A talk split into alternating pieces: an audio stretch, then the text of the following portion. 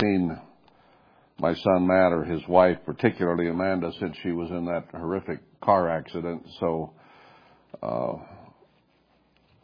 she had healed up from her broken wrist and various other things. And I think I told you some weeks ago that as soon as she was able, they were going to move her up to a therapy place in Denver, which is rated number one or number two in the nation for working with people with her type of injury. It wasn't brain injury, it was brain stem. Her mind works fine, but uh, everything else is paralyzed except her eyes her eyelids. Uh, but uh, they've made some progress now. She can actually, when I was there, she could pick her legs up and down, uh, sitting in a wheelchair, and move her head up some, and she'd be able to lift her hands to some degree. So she's getting a little better, and one vocal cord's trying to start working. So she, they're hoping they can have her talking and eating pretty soon. She still can't eat, but she can take a small ice cube and let it melt and, and actually swallow a little water. So things are improving slowly, and I, I think in this new uh, therapy center, they're experts, and they should be able to help her a lot. I did tell her that uh, they may help her a lot, and she may gain back a lot, but I said, I really think God's going to have to heal you if you're going to get 100% recovered from this. And she says, I do believe God will heal me. She, she spells it out on a screen in front of her with her eyes. It's an amazing tool. But, uh, it was my only chance to see her because once she went to this place where she is now, uh, no visitors. Uh, just her husband and her mother could come and stay with her, but no one else uh, because of COVID 19. Uh, interesting.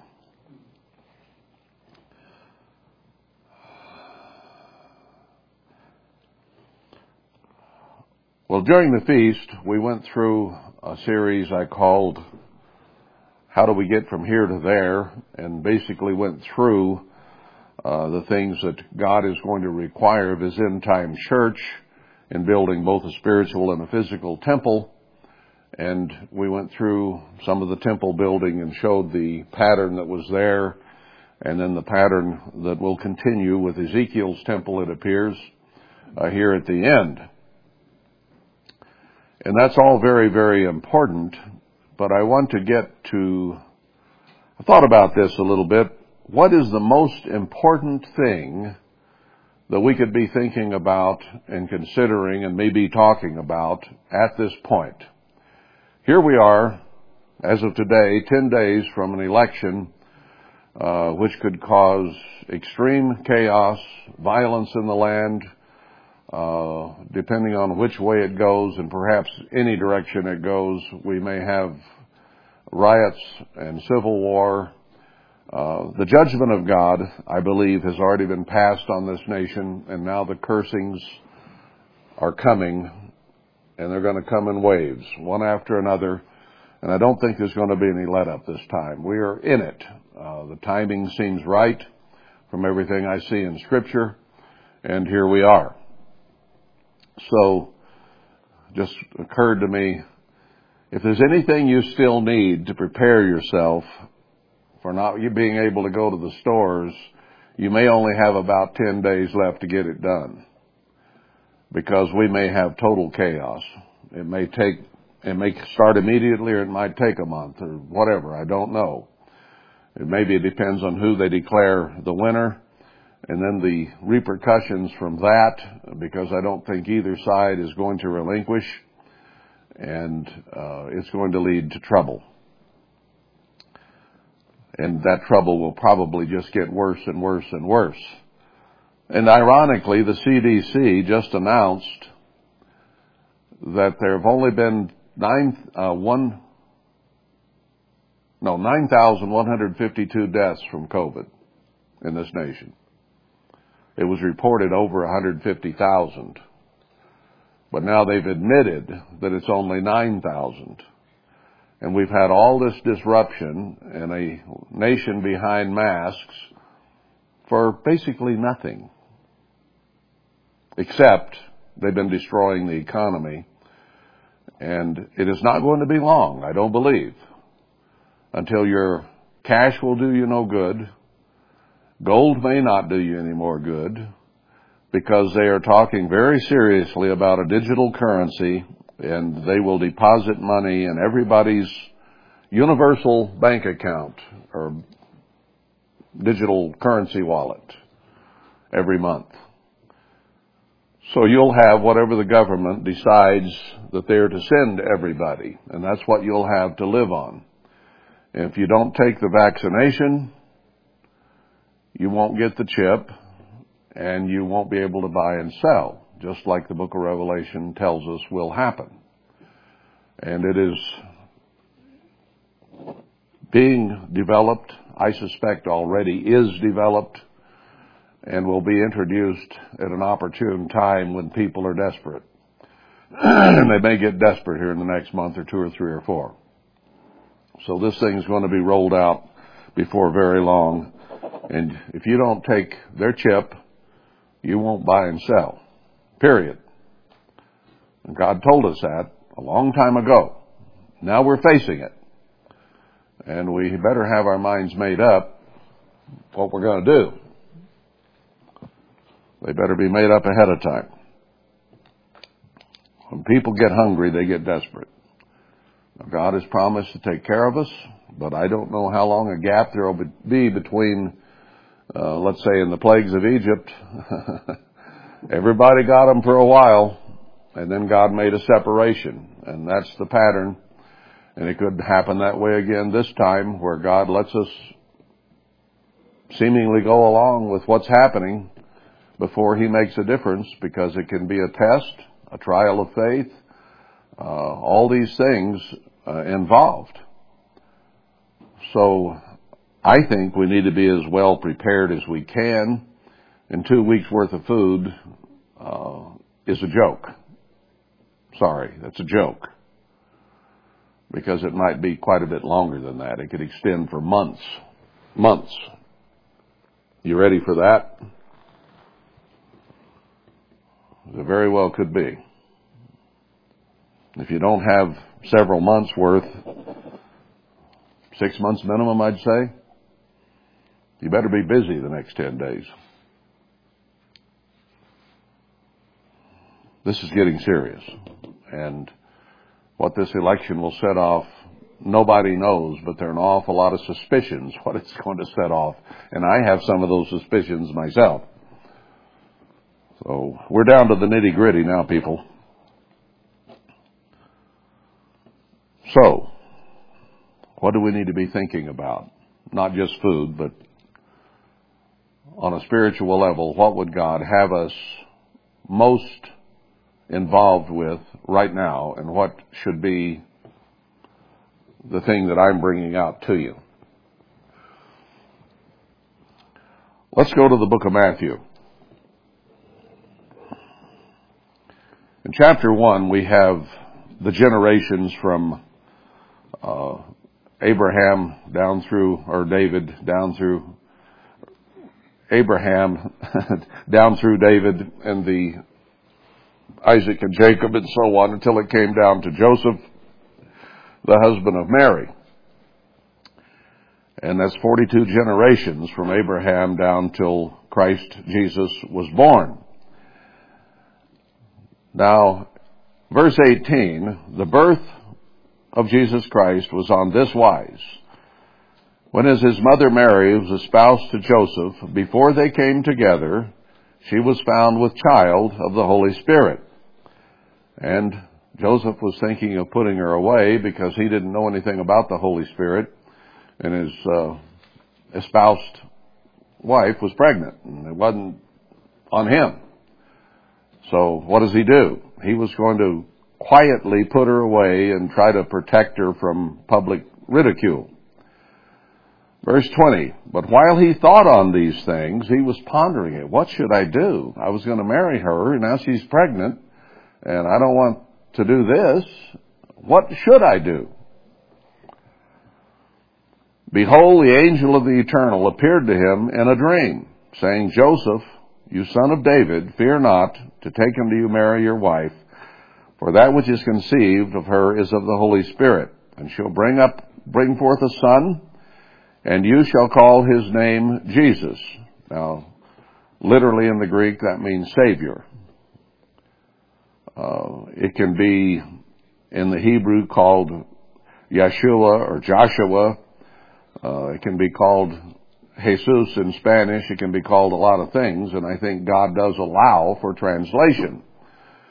Uh, it's not that I mean people get all spooked about this and think that it has to be just certain consonants from Hebrew and all that, but um, I'll just give you my experience, okay? I have, for many, many years, for decades, anointed people in the name of Jesus and seen them healed. So I know Jesus works. Okay? That's been my experience. And some of you had children healed and yourselves healed using that name. So God has been honoring it. And then you get those that, oh, it's, if you gotta say it just right, if you don't, yeah, yeah, yeah, get it, you know, then it doesn't count. Yes, it does. It's the being that counts. And whatever language you use, uh, and it's translated that way, is not a problem. It's just not. But Savior was his name, or God is salvation uh, in the Hebrew could be the translation of that. For he shall save his people from their sins. So that shows you salvation, saving them from their sins, is what his name is. He was named Savior. Now all this was done that it might be fulfilled which was spoken of the Lord by the prophet saying. Now this is from Isaiah 7, which we've gone over many times. Behold, a virgin shall be with child, and you shall, and shall bring forth a son. And they shall call his name Emmanuel, which being interpreted is God with us. Now there's some things here I want to point out about what we're reading. And that is that Joseph was perplexed by what was going on, okay? He had no clue. And this would not have been Jesus who sent an angel. This would have had to have been the Father. Because Jesus was in the womb of his mother to be born. So it was the Father who sent an angel. Notice that the Father himself did not appear in the dream. He did not bring the dream because the Father has held back from that all through history. So he sent an angel to Joseph to give him this dream. In the Old Testament, uh, Jesus was the Christ, not yet, but he was uh, the one whom God created everything through. Colossians makes that very clear. Without him was nothing made. So the Father has always sat back and let his Son, he who became his Son, do the work. So he was the God of the Old Testament who addressed Abraham, who addressed Moses, who addressed various ones. He was the uh, creator from the beginning and oversaw the whole thing. The Melchizedek of the Old Testament, the high priest of the Old Testament. But here he was in Mary's womb, so the father sent an angel to tell Joseph that don't worry about this, it's from me. Now, it is interesting that we'll see as we go forward here that several people had dreams.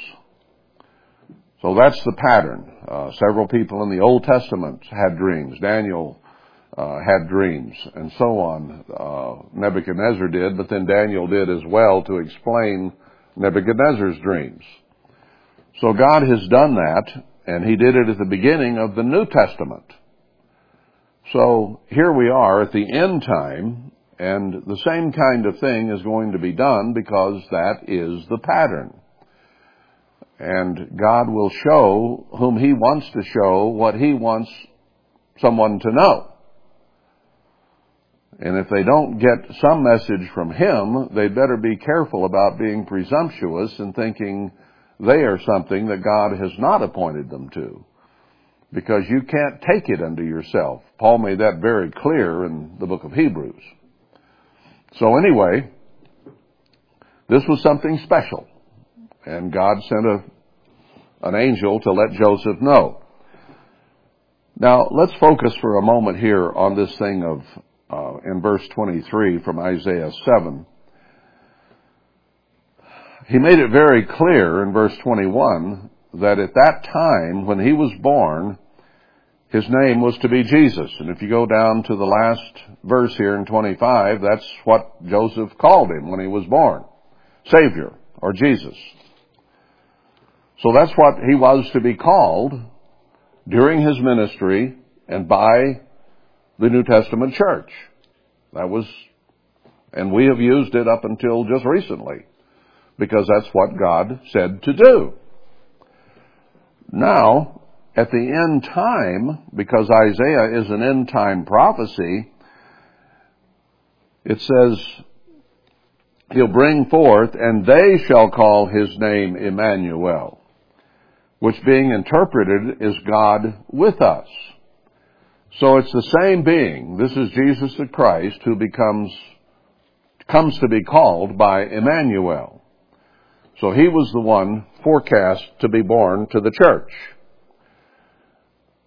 Now, we know from, I, from Zechariah 2 and other places that he is going to come and dwell with the church at the end time. I will come and dwell with you, he says, and be a wall of fire around you. So he gets an upgrade in that sense to a more intimate relationship. Not just God is salvation or Savior, but God with us, the Savior. He's already delineated his Savior, but now he will be with us. And that's different than being up in heaven with his Father on the throne and being here. Because he's coming to be with us. As I've said, it does not say whether he'll be visible. It doesn't say uh, how much he will communicate with us just that he'll be there and be with us. An example from the Old Testament that I use from Deuteronomy is when he told them, uh, when they were camping out, millions of them, you carry a shovel with you and you go bury uh, your waste. He says, I may come walking through the camp and I don't want to step in it. So he made it clear that he comes and goes as he pleases. He comes and goes. So he's going to come and he's going to be with us in our encampment, if you will. So, so have your shovel ready or whatever, uh, because what has happened before is going to happen again. But it's going to be a much closer relationship here where he will have to defend us because there are people who will want to kill us. So, how does a virgin conceive and have a child? Well, Mary conceived and had a physical child. That's not going to happen again. He's already been born. He's already come. He's already done what he was supposed to do here and gone back to his father's throne. Now, it is a spiritual analogy because the church is called the Virgin Bride of Christ. So what the virgin is to do is to bring forth his character, his likeness, his thought processes, his actions. We're to be just like him and bring forth him in our lives. That's what we're called on to do. And when we have brought him forth and become as much like him as we can possibly be, then he says he's going to come dwell with us and turn his face and shine upon us and bless us again after having spewed us out. So his relationship with us is going to improve. Now he tells us in Jeremiah to seek him with our whole heart and we will find him and he will be found of us.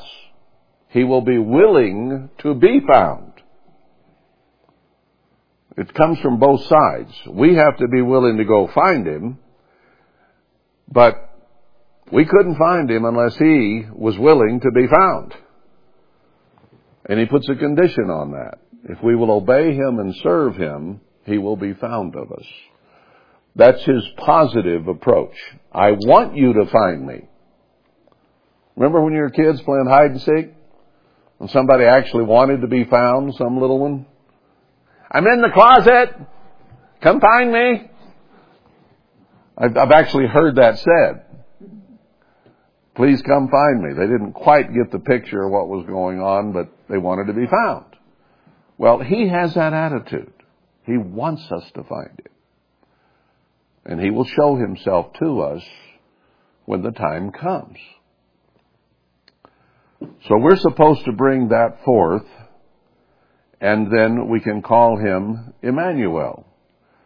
We may be a little bit ahead of time using it now in some respects. I don't know that. Uh, we started doing it when we learned about this. But he is with us. I have no doubt of that. I have no doubt he's could be here today. We asked him to be. We invited him, did we not? We asked him to come and be with us and guide and direct everything that's said. And I have found over the last few years more and more and more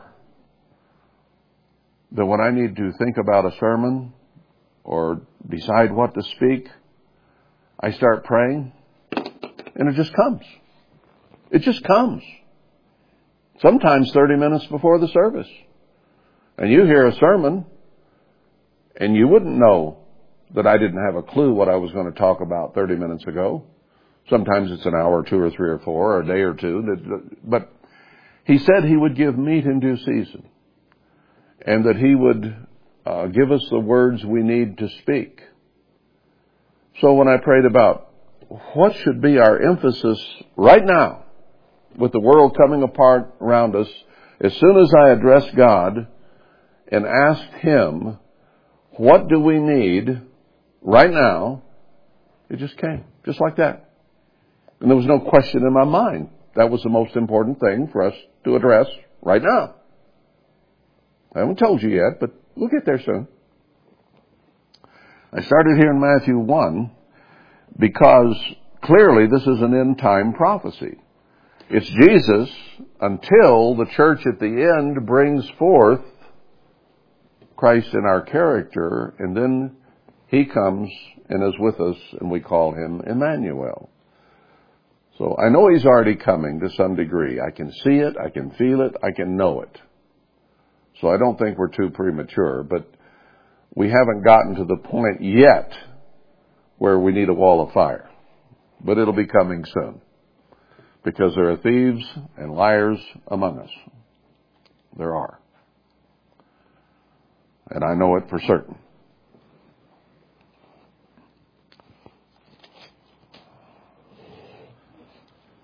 Then Joseph, being raised from sleep, did as the angel of the eternal had bidden him, and took his wife, and then called him Jesus. Now, there were wise men from the east, and you know this story, uh, who saw a star and they followed it to come uh, because they perceived that this was an important personage that had been born.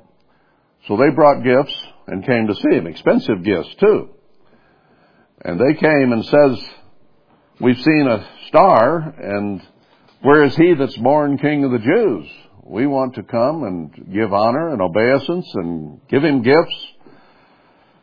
Now Herod the king heard this. Here are these guys looking for the king of the Jews. He heard that and he was over the Jews at that time and got very, very jealous of this idea. He didn't want anybody as a competitor. So he was troubled, and all Jerusalem was troubled with him, it says. So he gathered together all his counselors and demanded them where Christ would be born, and they told him Bethlehem of Judea because it's in the prophecies.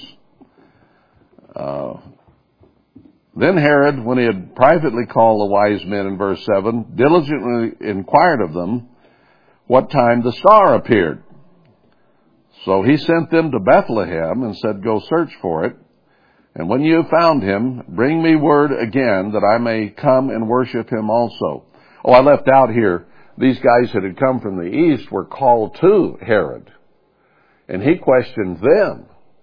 And then he told them, well, go find him. And then when you find him, come back and tell me, and I'll go worship him too. There were liars back then as well as today. and Herod was one of them. Because we know what Herod ultimately did. So, they departed, and then they found Christ. They saw the star, and they rejoiced. They came to the house, and they saw the young child with Mary his mother, and worshiped him, and opened their treasures, and so on. And then we have a, a dream again in verse 12. These weren't particularly important men, other than uh, they had been selected to show where the Christ was by following the star. And they may have been important personages in Israel for that matter. We, we don't know exactly who they were. But they had a dream, not to return to Herod. Herod had said, come back and tell me where he is and I'll go worship him. And then God sent another angel and said, don't you go back to Herod. Uh, they would probably would have died as well as Jesus. And not only that, uh, God didn't want Herod to know where he was. So they departed and went a different way. And then the angel appeared to Joseph in another dream, saying, Go to Egypt. Uh, you'll be protected, and then when Herod dies, you can come back. But you're in danger as long as Herod's alive. Well, we know then that Herod sent out and killed all the babies that could have been in the range of when Christ was born, uh, so that he could hopefully get him. He didn't mind uh, child murder back then, just like we don't mind child murder, it appears, today. What has changed? So he took him to Egypt, and then when the death of Herod occurred, uh, he brought him back. Now, in the meantime, as, let's see, here, there's another dream down in verse 22 of chapter 2. Uh, let's see. He took the child and his mother and came into the land of Israel. But when he heard that Archelaus did reign in Judea in the room of his father Herod, he was afraid to go there. Notwithstanding, being warned of God in a dream, he turned aside into the parts of Galilee and went to Nazareth because it had been prophesied Christ would be a Nazarene. So he didn't have to go into Herod's son. There could have been trouble there even. So he went away to Nazareth. Now, his cousin, John the Baptist, who was a year, uh, half a year older than him, six months older, uh, had grown up, and Christ himself had been down there for quite some time apparently, because John the Baptist began preaching in the wilderness of Judah, saying, Repent you, for the kingdom of heaven is at hand. And that's what Christ began to preach as soon as he started. Same message. Repent, for the kingdom of heaven is at hand. Uh, is that any more or less important today than it was then? For now, the kingdom of heaven is really at hand. Uh, it was at hand then because of Christ, who would be preaching and who will be the ruler of that kingdom, was there. And salvation and an acceptance into that kingdom began to be offered. So it was at hand. Uh, right there if they would accept it. Now we know that we have the same thing. Uh, John the Baptist was a type from Elijah, and that at the end time there will be another type of both Elijah and John the Baptist to come and prepare ahead of time for Christ to come. So he was out preaching that. And he says, this is uh, that which was spoken of by Isaiah saying, the voice of one crying in the wilderness, prepare you the way of the Lord, make his paths straight. Well, that's from Isaiah 40 and verse 1 and forward, because Herbert Armstrong ended in chapter 39 of, of uh, Isaiah uh, as a type of Hezekiah. And from Isaiah 40 on is the beginning of the end time work, a preparatory work, as John the Baptist did. So, uh, he was out in the wilderness, just as Isaiah 40 said, and he came in a camel's hair and leathern girdle and ate meat and locusts and wild honey. He was kind. He was not uh, a polished uh, man about town. Uh, he was a rougher type of a guy. Is what John the Baptist was. But they went out to see him, and many were baptized. And he saw the Pharisees and Sadducees, and he warned them and called them a generation of vipers something Christ would echo not too much longer after this, and told them to repent and not say, we have Abraham to our father and we lean on that because he says God could raise these stones up as children of Abraham. Uh, he could do that. So, uh, he said Christ is going to become and you'll get baptized with fire, not just with water. So repent. So that was his message, is that everybody needed to repent and turn to God. Then in verse 13, Jesus came and was baptized. Now, I'm doing this for a reason, to show how God established this and where it went from here. Chapter 4, he was led up of the Spirit into the wilderness to be tempted of the devil. Now remember, Satan is the prince of the power of the air and the present ruler of this world. God had put him in charge of planet Earth way back. And he was when Adam and Eve were put here. And he immediately uh, exercised his sovereignty over them and has ever since with mankind. So, before the kingdom of God could be presented or offered, the God of this world had to be defeated. And someone qualified to take his place as the ruler of this world. Because Christ says we're going to reign on the earth. He'll be the ruler of the earth, he and the Father. And that we will reign under him for a thousand years. So, the present ruler had to be dealt with. He had to be defeated in some way and be able to be taken out. So, he fasted 40 days and 40 nights, and it says after that he was very hungry. I suspect. And when the tempter came to him, he said, If you be the Son of God. Now, notice the guile and the slyness here. If you be. Now Jesus knew he was the Son of God. He had conspired, communicated, if you will, with John the Baptist. He had been told, his cousin, he had been told by his mother and his father that he was the Son of God. He knew that as he grew up. Uh, son, I'm not really your father. I had a dream. and you were born. You're the son of God. I'm sure he was very aware of that as he grew up. And John the Baptist was made aware of what his job would be as well at some point. So, Satan approaches it, if you be.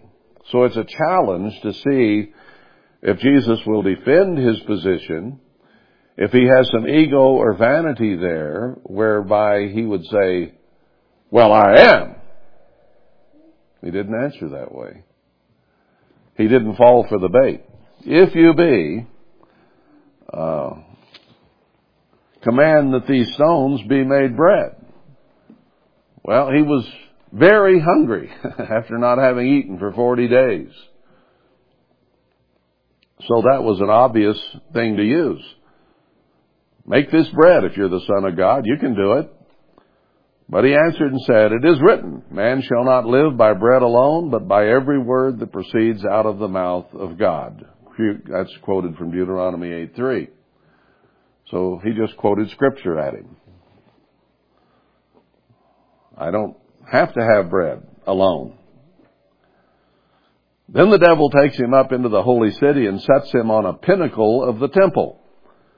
Said to him, If you be the Son of God, cast yourself down, for it is written, He shall give His angels charge concerning you, and in their hands they shall bear thee up, lest at any time you dash your foot against a stone. Now is that a true saying? Yeah. Satan knows scripture a whole lot better than you and I do. He knows every verse and knows it well. And he is very, he can very easily use it to deceive people. We have to be very, very careful that we take God's Word in context to be sure we're getting the correct meaning and not interpret it for ourselves. Very dangerous. Because Satan knows how to use Scripture on you. And that's a real good one he used on Jesus right there. That's a good one. He said, you won't get hurt, so just go ahead and jump. But he wasn't going to do what Satan said. Even though that scripture was there, and it's a true scripture, and God has promised us protection if we will serve and obey him. This was a twist. Even though it's just straight scripture, it's a twist to get him to do something that he should not do.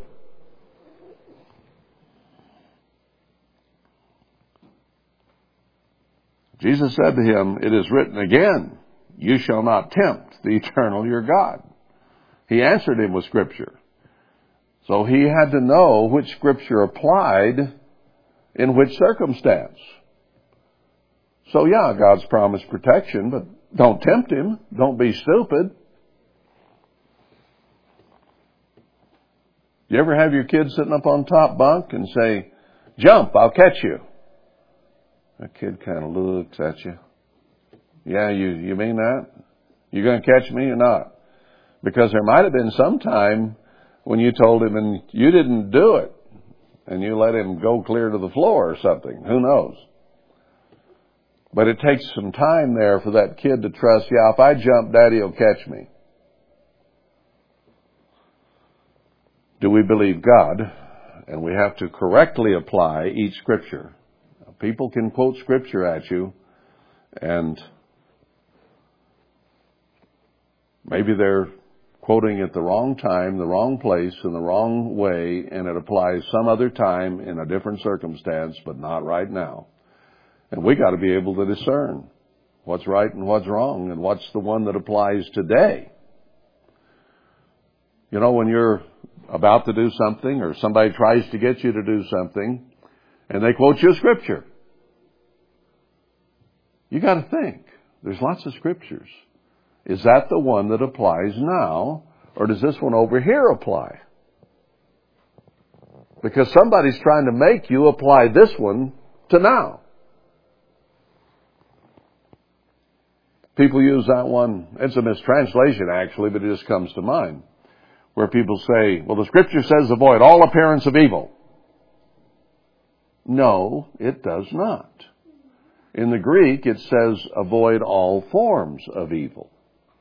But people use that on each other all the time. Well, what you're doing appears evil to me, and you're breaking scripture because it appears evil. Is it evil? Is it contrary to God's Word? Is it contrary to his law? That's the answer. That's the key. Appearance has nothing to do with it. It's not even in the book. Doesn't say it. All forms of evil.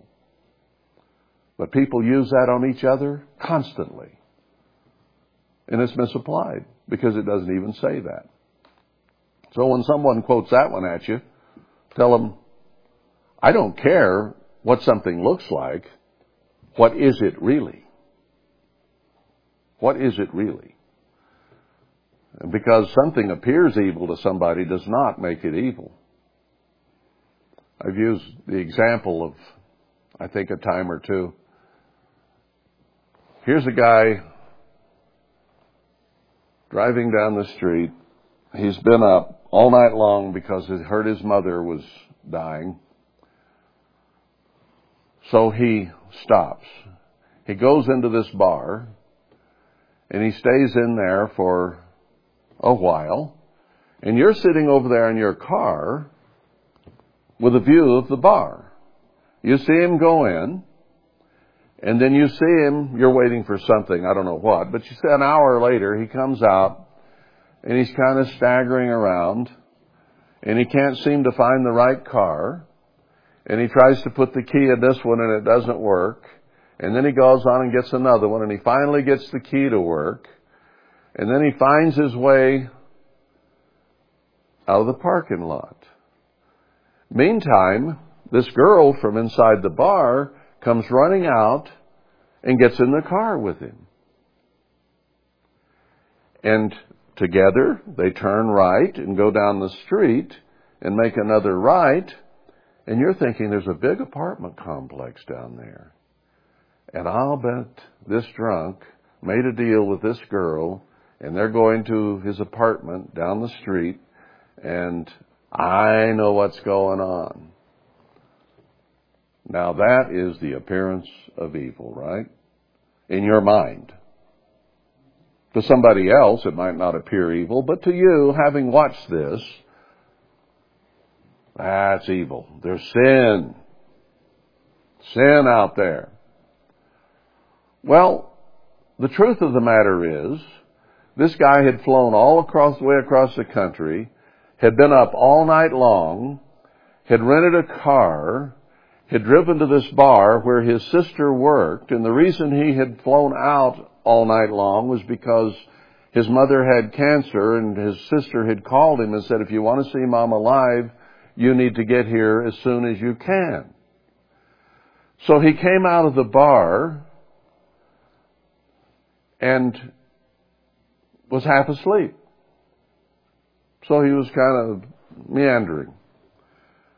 Well, he had been told, I guess, no, let's see, let's go back. He'd come in a taxi and got into the bar. He didn't have a car. He didn't rent a car.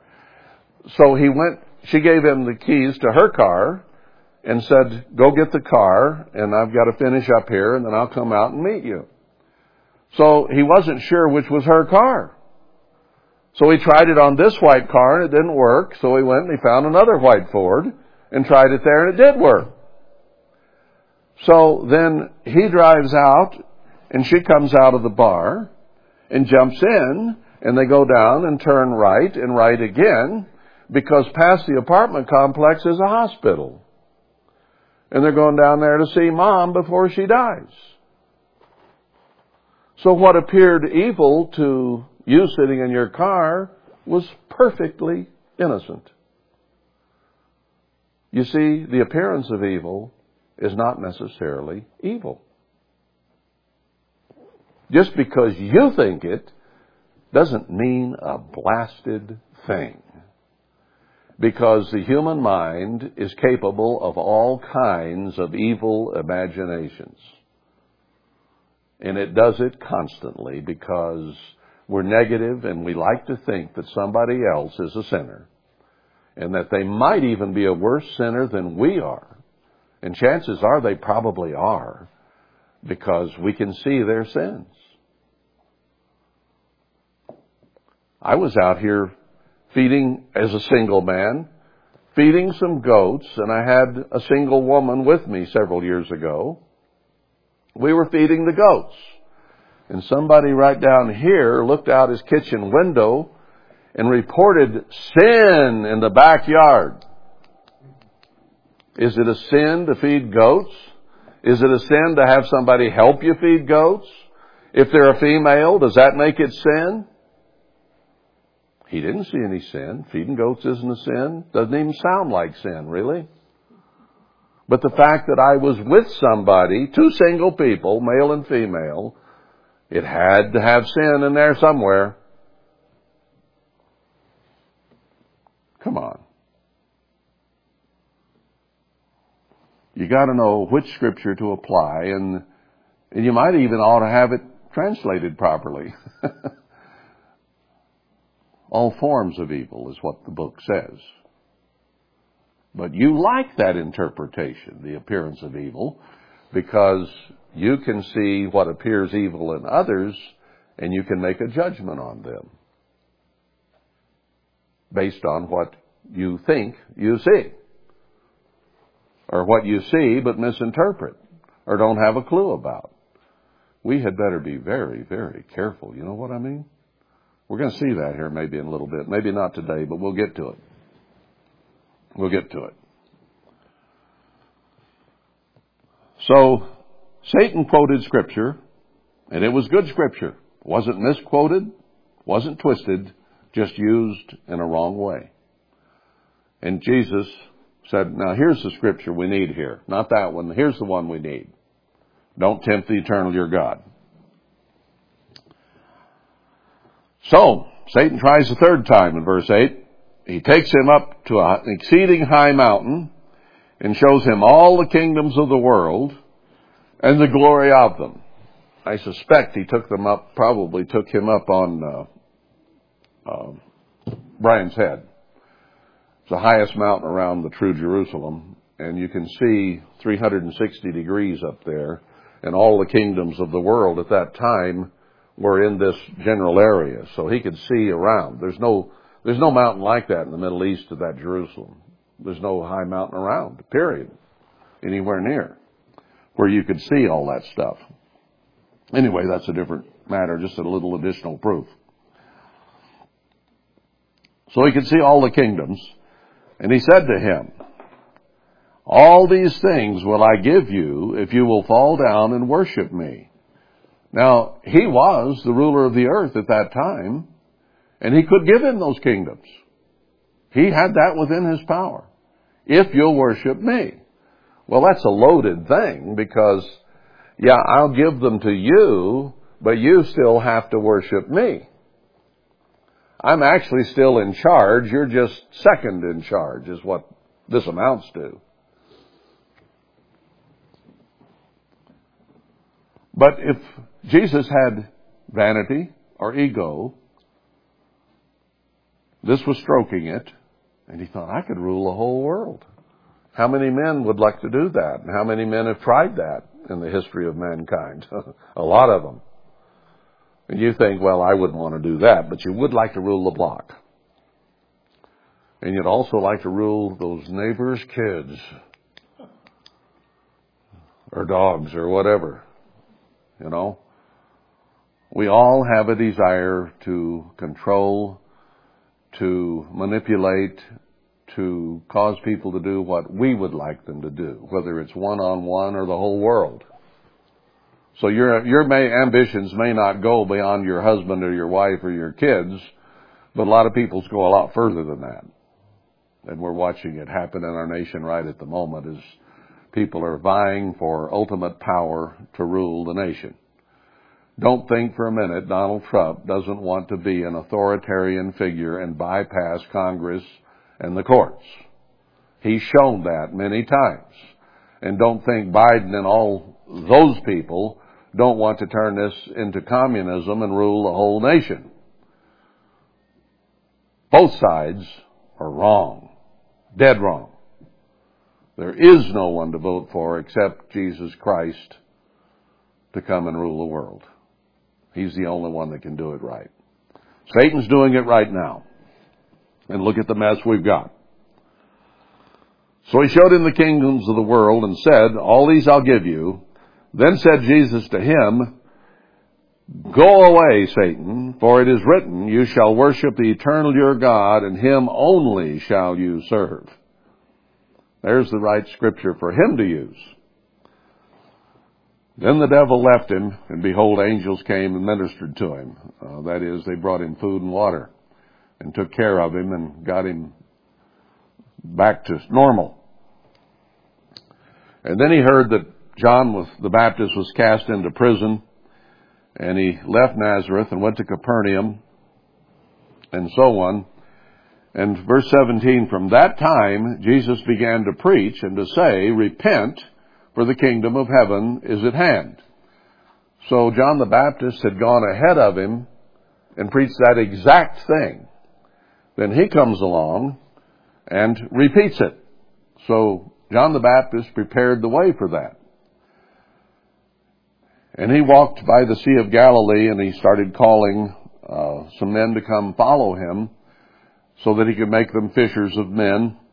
And then, you know, he got fishermen and tax collectors and all kinds of normal, everyday, weekend base, average people. These weren't the mighty. He didn't go to the Pharisees and say, oh, you guys are so educated and you're so smart and you're so godly. I want you to come and follow me and preach my gospel. Not a chance. He just took people like you and me. Just like you and me. Is whom he called. Verse 23, he went about all Galilee teaching in their synagogues and preaching the gospel of the kingdom and healing all manner of sickness and all manner of disease among the people. So he started out calling for repentance that the kingdom of God is going to be offered. It's at hand and healing people. And so people began to follow him. Multitudes came in verse 25. Now, he did something different at this point.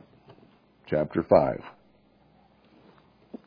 Seeing the multitudes, he went up into a mountain. So he saw all these people were coming to get healed. And he got away from them. He went up on a mountain to get away. Now, when you've seen movies about this, they've had all these thousands of people gathered while he gave the Sermon on the Mount. Nah. He got away from the multitude. He saw them and he didn't want them there. Now he had not had a problem with them being there up until this point, right? They'd come and he'd healed them and he'd preached repent.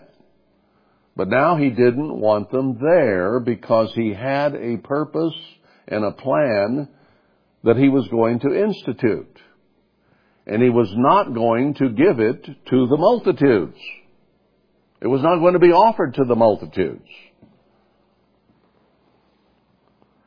When he was set, he found a place, he sat down, his disciples came to him.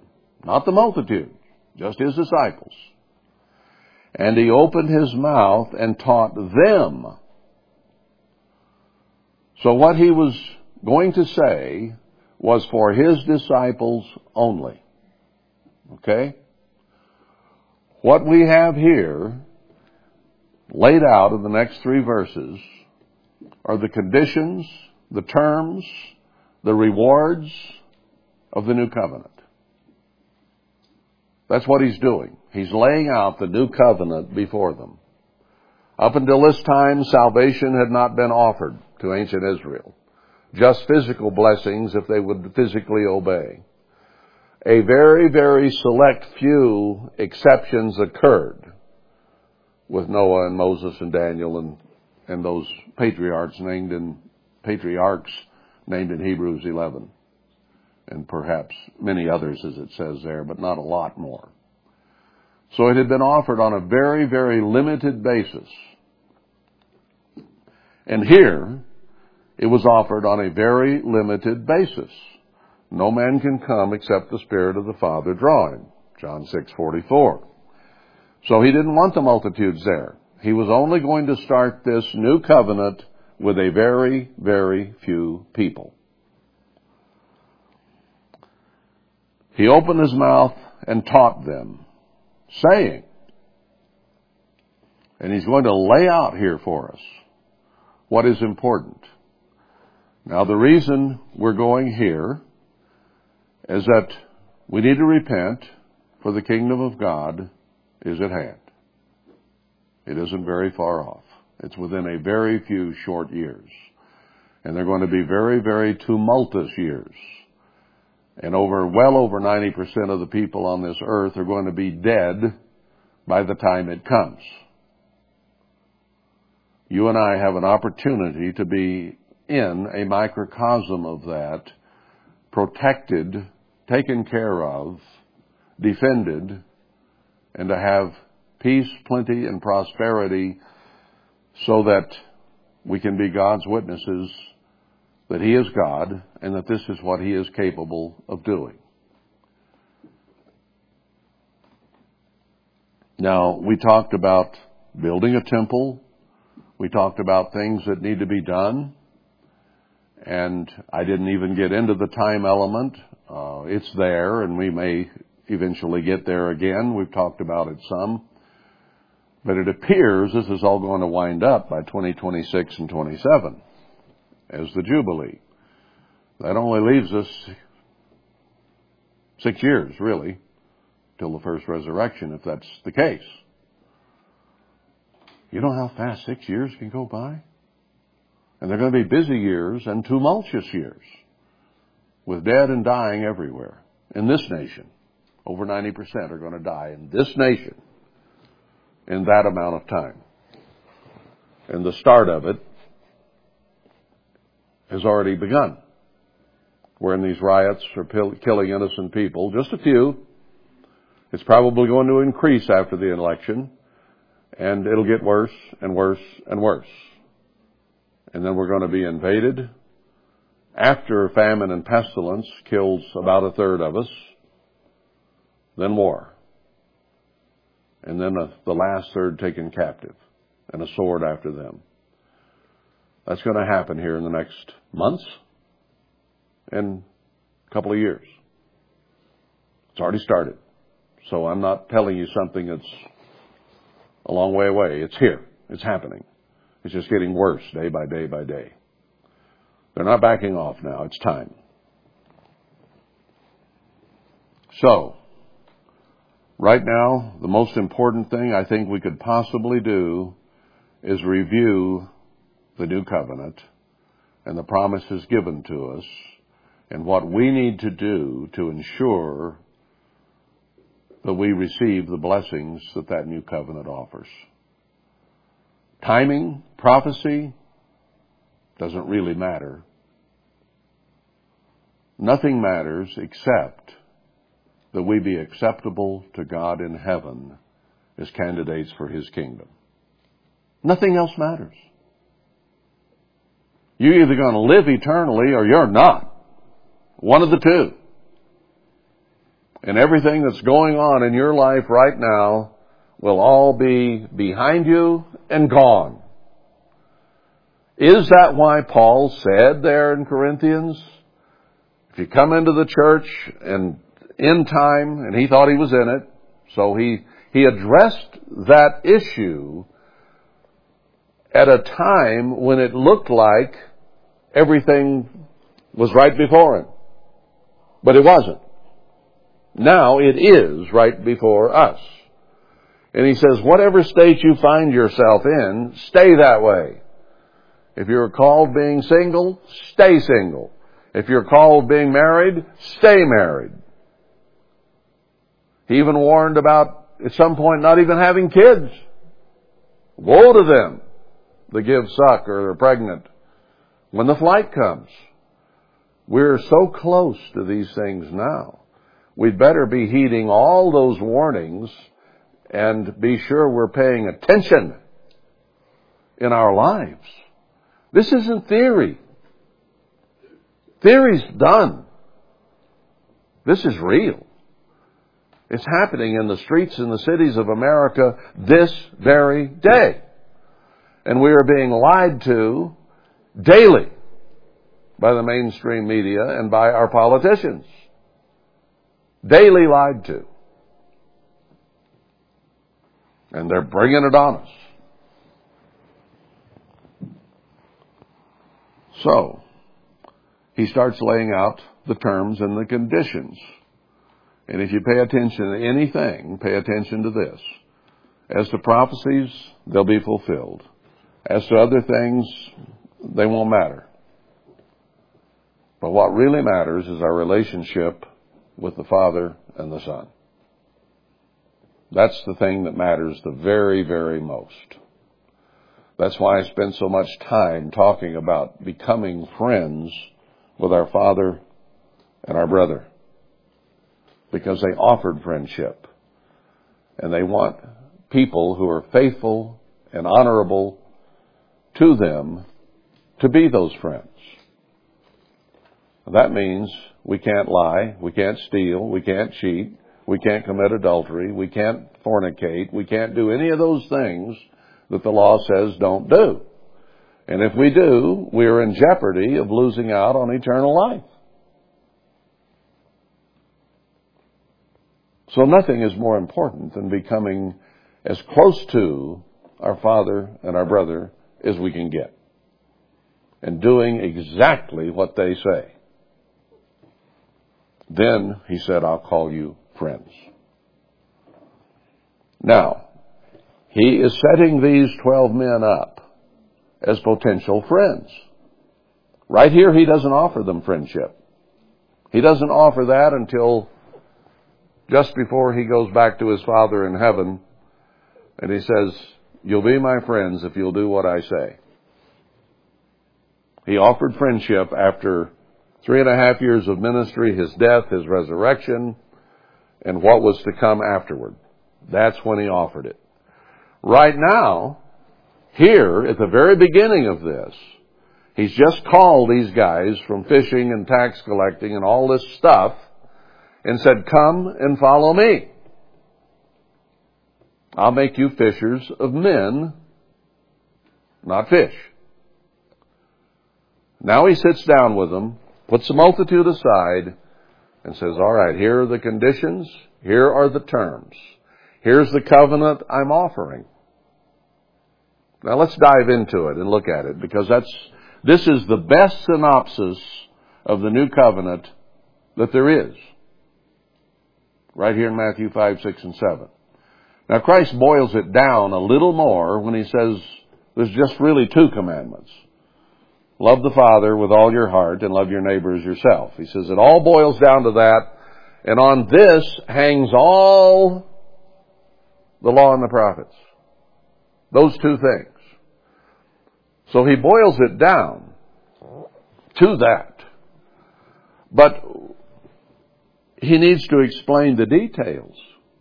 He needs to explain what he expects under this new covenant that he's offering. And to just make that one statement, worship God and love your neighbor, uh, leaves a lot of room for us to wonder how do we go about that. So here he explains the terms and conditions, the how to go about that. It all boils down to that, but here's the how to do that. So let's see.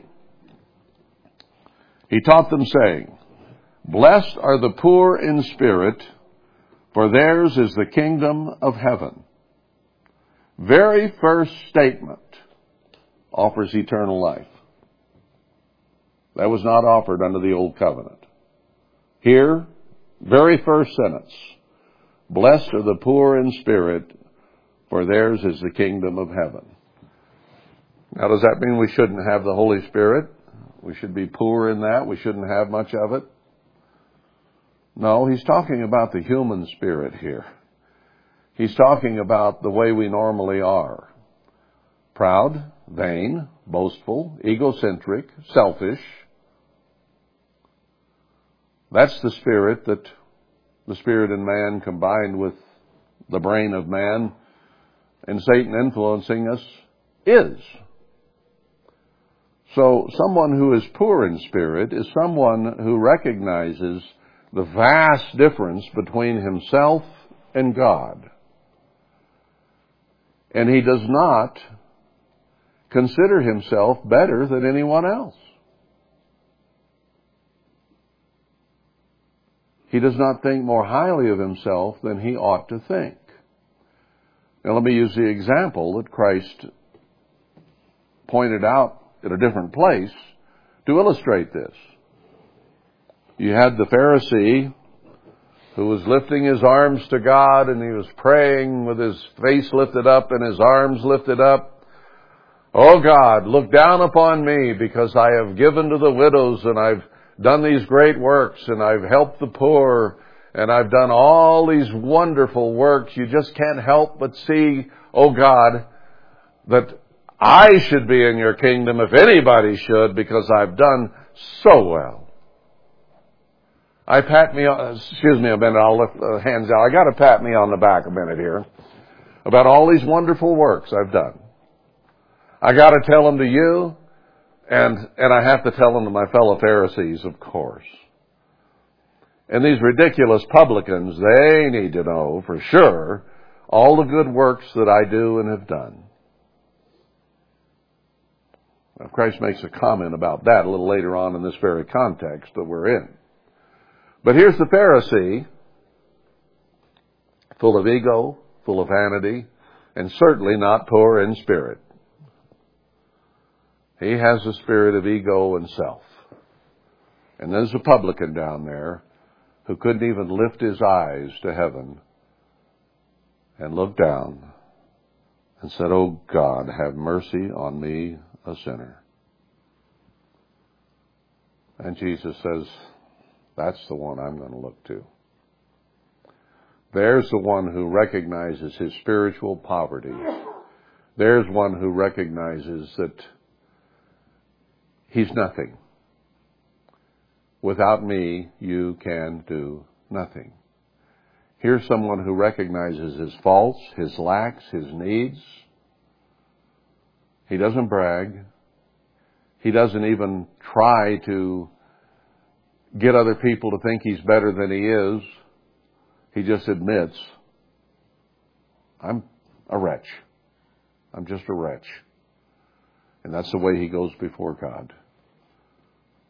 And God looks down and says, I can work with that attitude.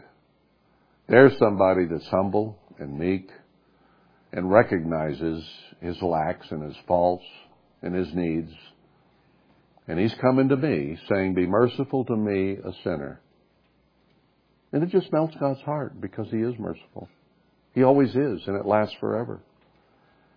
But somebody who's bragging and thinks they're really the biggest pimple on the dog, uh, he doesn't go with that. He doesn't like that at all. So, blessed are the poor in spirit. Those who recognize their poverty and go to God constantly asking for more of His Spirit. You see, our self-righteousness means nothing to God. All our righteousness is as used menstrual clause, is the way it's translated in Isaiah. Not desirable to anything or anybody is what we are in all of our righteousness. Now he says in Isaiah 54, their righteousness will be of me once we repent of our Laodiceanism and turn to Him and learn true holiness and righteousness. So it's not something that we conjure up in our minds of self-righteousness and patting our own backs and telling people what we have done and how much we serve. Oh, I'm so wonderful. I serve so much. You know what that is? Translated dung, I guess, in the Bible would be a good word to use. Smells the same, whatever you call it. Because God does not go with that. He wants us to truly understand that about as and of ourselves we are worthless and nothing and can do nothing. Can you resurrect yourself? Can you change yourself? Can you jump off the ground and meet Jesus in the air? No.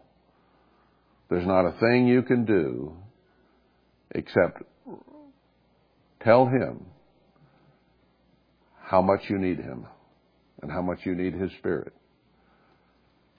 I'm poverty struck. You know, the, you know what the Pharisee thought? He thought his treasure in heaven was boundless. He thought he had gold and silver laid up in heaven like you wouldn't believe, and was reminding God, of all that he had given and done and, and built up this reward. But he had none. He thought he had a lot and he had none. When you brag about it, when you boast about it, when you pat yourself on the back about it, you lose it all. You pulled the wrong handle of the casino and it all went away because of your vanity and your ego and selfishness of what you want and how great you think you are or would like to think you are. Sometimes we have a sneaking suspicion that it ain't true, but we'd like to believe it. So we try to get others to believe it with us. So the very thing that he starts with is if you want to be in the kingdom of heaven, you need to come to understand your absolute spiritual poverty and how on your own you are worthless and you need me for everything. And once we come to that attitude, we can move on to the next point. So let's stop with that point and think about it this week. Because if you want to be in the kingdom of heaven, that's the place to start. Spiritual poverty and humility. It's where you got to start and go from there.